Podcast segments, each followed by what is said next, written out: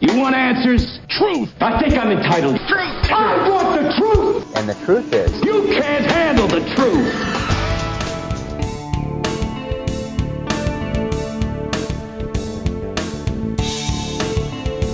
Scepticisme scientifique, le balado de la science et de la raison.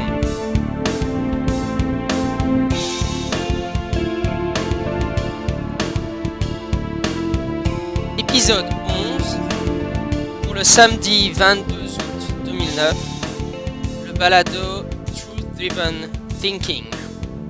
Et oui, aujourd'hui nous allons parler du balado de Stephen Gibson qui s'intitule Truth Driven Thinking, c'est-à-dire la pensée qui tend vers la vérité. Ce balado n'est pas le plus populaire en langue anglaise, comme je l'ai dit précédemment. Le Skeptic's Guide to the Universe ou encore Skeptoid de Brian Dunning, ils sont certainement beaucoup plus populaires. Néanmoins, j'aime bien le style de Stephen Gibson. Il a un style un peu différent et je vais vous en parler aujourd'hui.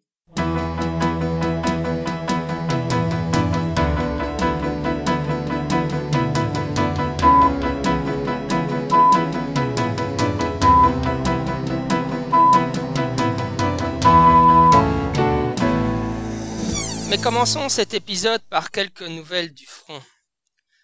J'aimerais signaler l'existence sur Wikipédia français du projet Scepticisme rationnel. Il a pour objectif de coordonner l'action des sceptiques, zététiciens, rationalistes et athées sur Wikipédia en français. Nous utilisons tous Wikipédia et c'est une ressource importante, particulièrement pour les jeunes. Et donc, il me semble essentiel de mettre des pointes par-ci par-là de scepticisme, une référence, un lien, une remarque. Et donc, pour coordonner l'action, il existe ce projet. Vous allez sur Wikipédia et vous tapez dans le moteur de recherche projet de point scepticisme rationnel, qui est l'équivalent francophone de du projet anglais euh, Project Rational Skepticism. Une fois là, il vous faut avoir un, un, compte Wikipédia et vous vous inscrivez dans la liste des participants. Donc vous allez dans la liste des participants et vous tapez votre pseudo. Une fois que vous êtes inscrit comme participant sur le Wiki Projet, il y a une liste de tâches à faire. Donc ce sont des pages à créer, des pages à améliorer, des pages dont il faut vérifier la neutralité et enfin, éventuellement, des débats sur des suppressions de pages dans lesquelles il faut intervenir. Donc vous pouvez euh, suivre les indications de cette page et commencer à, à, faire des modifications sur Wikipédia basées sur cette liste. Mais évidemment, cette liste, vous pouvez aussi vous-même la modifier et donc indiquer euh, quelles sont les pages que vous souhaiteriez que l'on crée ou que l'on modifie, enfin les pages sur lesquelles vous voudriez qu'on intervienne. Encore une fois, Wikipédia est une source d'information tellement importante pour tellement de monde à l'heure actuelle. Je pense que c'est extrêmement important que les sceptiques y soient présents et donc je vous encourage à participer à ce projet. Deuxièmement, j'ai publié récemment sur le blog Scepticisme scientifique un article inédit de Jacques Scorno intitulé L'hypothèse sociopsychologique, ce qu'elle est et ce qu'elle n'est pas. C'est un excellent article qui introduit à l'hypothèse sociopsychologique pour expliquer le phénomène ovni, et j'aimerais vous en dire un peu plus ici à propos de Jacques Corneau. Jacques Corneau est belge, et il a un peu plus de 60 ans maintenant. Il a étudié la chimie, et puis il a commencé à s'intéresser au phénomène ovni dans une optique euh, tenant. À cette époque, il était membre de la SOBEPS, c'est-à-dire la Société belge d'études des phénomènes spatiaux. Mais au fur et à mesure du temps, son opinion a évolué vers de plus en plus de scepticisme. Il est particulièrement connu pour avoir vulgarisé les travaux de Michel Monnery. Alors qui est Michel Monnery? Michel Monnery est un peu le père de l'hypothèse sociopsychologique en France. Bien entendu, il y a eu des travaux sceptiques sur le phénomène ovni dans le monde anglo-saxon, mais ici nous parlons bien de la francophonie. Michel Monnery a été en gros le père fondateur de l'hypothèse sociopsychologique en écrivant un premier ouvrage qui s'intitule Et si les ovnis n'existaient pas? Point d'interrogation. L'ouvrage de Michel Monnery est excellent et contient énormément d'intuitions sur les explications sceptiques du phénomène ovni, mais il est un peu écrit maladroitement, il manque euh, de style, et puis il a utilisé beaucoup de concepts euh, jungiens, comme je le disais la semaine dernière, et euh, on sait tous que la psychanalyse est quand même franchement critiquable, ce sera le sujet d'un autre épisode. Et donc en fait, Jacques Scornos s'est donné pour tâche de traduire ce que disait Michel Monnery un peu maladroitement dans un style plus rigoureux, plus scientifique, et cela a donné son article. Et si Michel Monnery n'avait pas tout à fait tort? Ensuite, Monnery a écrit un deuxième livre, et celui-ci s'intitule euh, Le naufrage des extraterrestres. Et vous remarquerez que le point d'interrogation a disparu du titre, et il l'a d'ailleurs publié euh, à l'union rationaliste ce qui lui a été directement reproché, parce que vous savez, hein, pour les ufologues et les tenants du paranormal, les rationalistes, c'est les mauvais. Hein. Et donc là encore, Jacques Scorno a publié un article qui euh, traduisait euh, les propos de Monnery, et celui-ci s'intitule Du monnerisme et, de son bon usage. Donc les articles, ces deux articles de Jacques Scorno ont été publiés dans la revue ufologique Lumière dans la nuit. Aujourd'hui, euh, Jacques Scorno est toujours actif. Il est membre du SO, qui est euh, une association de sauvegarde des archives ufologiques, qui joue un rôle extrêmement important euh, pour euh, sauvegarder les documents ufologiques avant que ceux-ci ne disparaissent dans la nature, en les plaçant dans des bibliothèques, dans diverses bibliothèques en France. Mais là encore, nous, nous en reparlerons prochainement.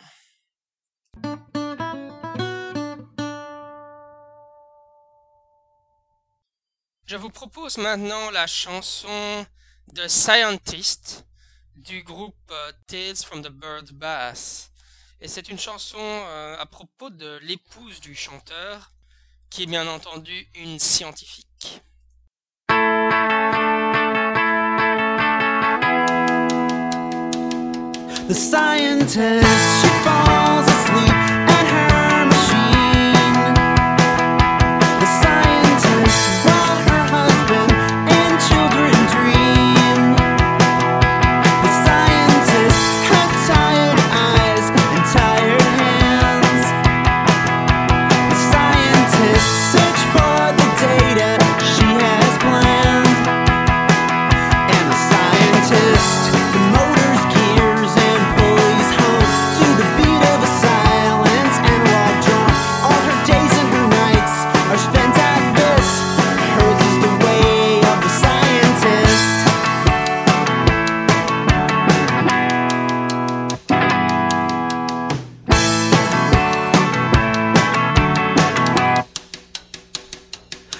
my.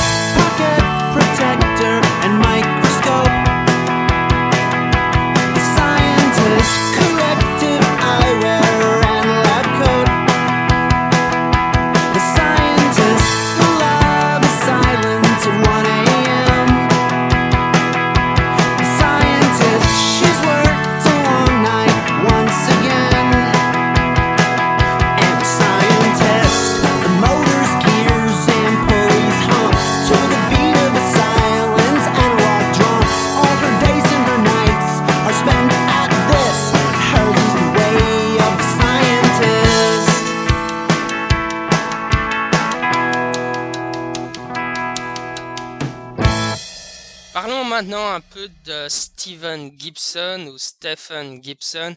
Euh, je ne sais pas trop comment prononcer son nom parce qu'en fait son vrai nom s'écrit avec un V mais son nom d'auteur s'écrit avec PH. Alors euh, je vais m'embrouiller sur le nom mais enfin allez on va essayer de se tenir à Steven Gibson. Steven Gibson est donc euh, l'auteur de deux ouvrages. Le premier s'intitule Truth Driven Thinking et est une série d'interviews de scientifiques il y a aussi euh, James Randi dedans, à propos donc ben, d'une approche sceptique de, des problèmes. Et le second ouvrage s'appelle A Secret of the Universe, A Story of Love, Loss and the Discovery of an Eternal Truth. Donc un secret de l'univers. Évidemment, ce titre est un clin d'œil euh, au livre The Secret, qui est un livre New Age qui a fait un malheur l'année dernière, ou il y a deux ans peut-être déjà, et qui prétend que vous pouvez altérer la réalité en vous concentrant très très fort. Par exemple, si vous souhaitez vraiment qu'il y ait une place de parking dans le parking, il y aura une place de parking. Ça, c'est The Secret, le livre New Age. Et donc, Stephen Gibson a écrit son livre, A Secret of the Universe, euh, un peu avec, en parodiant ou en disant, en faisant un gros clin d'œil pseudo-secret euh, New Age. A Secret of the Universe est un roman qui raconte l'histoire de deux amis euh, qui, suite à certains événements de vie racontés dans le roman, vont orienter leur chemin dans deux directions radicalement différentes. L'un va donc s'orienter vers une vision du monde euh, scientifique et va même jusqu'à envisager la thèse mythiste, c'est-à-dire l'idée qu'il n'y a pas eu de Jésus historique, et l'autre va s'engager dans une vision du monde religieuse qui ira jusqu'au créationnisme. Le sujet du roman est donc les visions du monde et comment nous nous engageons dans celle-ci. Il est aussi l'auteur d'un balado qui s'intitule euh, Truth Driven Thinking. Et j'ai d'ailleurs joué l'intro de son balado en intro de cet épisode. You want answers? Truth. I think I'm entitled. Truth. I want the truth. And the truth is, You can't handle the truth. Et puis maintenant, il a un nouveau projet qui s'appelle, euh, qui est un blog intitulé Perspectives Food for the Skeptic Soul, if there is one. Et ce blog illustre très bien, je trouve, l'intérêt de l'approche de Stephen Gibson, qui est non pas de discuter encore et encore euh, du phénomène ovni, de la question de la réalité du paranormal. Non, ce qui l'intéresse, c'est de savoir comment le fait d'être un sceptique de base influence notre vie quotidienne, influence notre vie de tous les jours. Je vais maintenant jouer un extrait euh, de son épisode d'introduction, de son balado. Je lui ai demandé l'autorisation, bien évidemment, et euh, cet extrait va être en anglais et dure à peu près euh, une minute. And first and foremost, I want to make crystal clear that this emotion driven Midwesterner is not about thinking that he has claims on truth or locks on truth. As a matter of fact, that's kind of the antithesis of what we're going to talk about, which is actually my own emotion driven fallibility and how I've discovered so many things that I believe to be true are simply not supported by science and reason. So we're going to come at it even with some ignorant questions, but we're going to be asking hard questions. In fact, obviously, truth driven thinking is a juxtaposition to the term emotion driven thinking, which is what I believe dominates the human psyche and mine included, of course. So, truth driven thinking is about the process we use for thinking, deliberating, and making decisions, personally and collectively and societally. It's about putting truth, frankly, up on a lofty pedestal, about trying to find out how the world really works, not how we think it should work. We routinely will talk about the costs of taking action based upon emotion driven, untrue conclusions. So it is, in fact, a plea for intellectual honesty.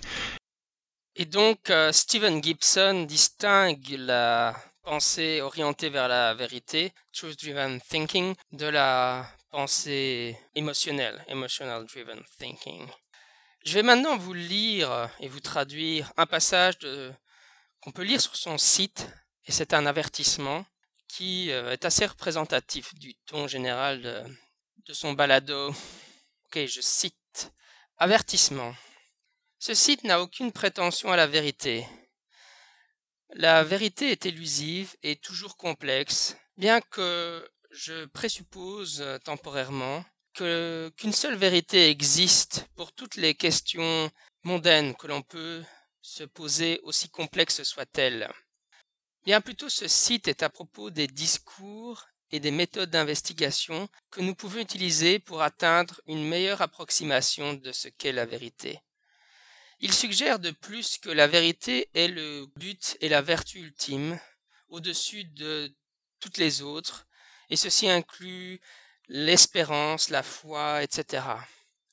Bien que de manière provisoire, je suggère aussi que nous pouvons atteindre euh, la meilleure estimation possible de ce qu'est la vérité à travers la science, la raison, les faits, la logique et euh, le dialogue intellectuel honnête. Ne croyez jamais que ce site ou qu'aucun autre site peut vous dire ce qu'est la vérité et ce que n'est pas la vérité. Et attention, il y a des choses ici qui vont stimuler en vous des réponses émotionnelles. Et quand cela arrive, je vous supplie de vous demander pourquoi cela se produit. Pourquoi avez-vous cette euh, réaction émotionnelle? Est-ce que vous considérez vraiment que la vérité est la plus haute des vertus? Fin de citation. Un des points forts chez Stephen Gibson, c'est qu'il est excellent à nous rappeler que le scepticisme n'est pas un ensemble de dogmes. Le scepticisme, c'est un processus. Les sceptiques sont non pas pour un ensemble de résultats, ils ne défendent pas une position théorique, ils sont pour un processus. Ils sont pour l'application de la méthode scientifique, de la pensée critique, de la logique. Et évidemment, ce processus peut être appliqué euh, aux débats scientifiques les plus pointus, tout comme aux questions que nous nous posons dans la vie quotidienne, dans la vie de tous les jours. Voilà, c'était ma petite introduction euh, à Stephen Gibson. Pour ceux qui voudraient en savoir plus, euh, je vous rappelle ces deux livres, Truth Driven Thinking et A Secret of the Universe. Puis il y a aussi son balado, Truth Driven Thinking, qui va avec son site web du même nom.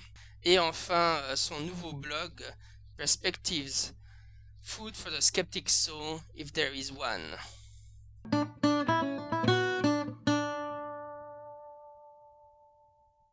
Nous voilà arrivés à la fin de cet épisode.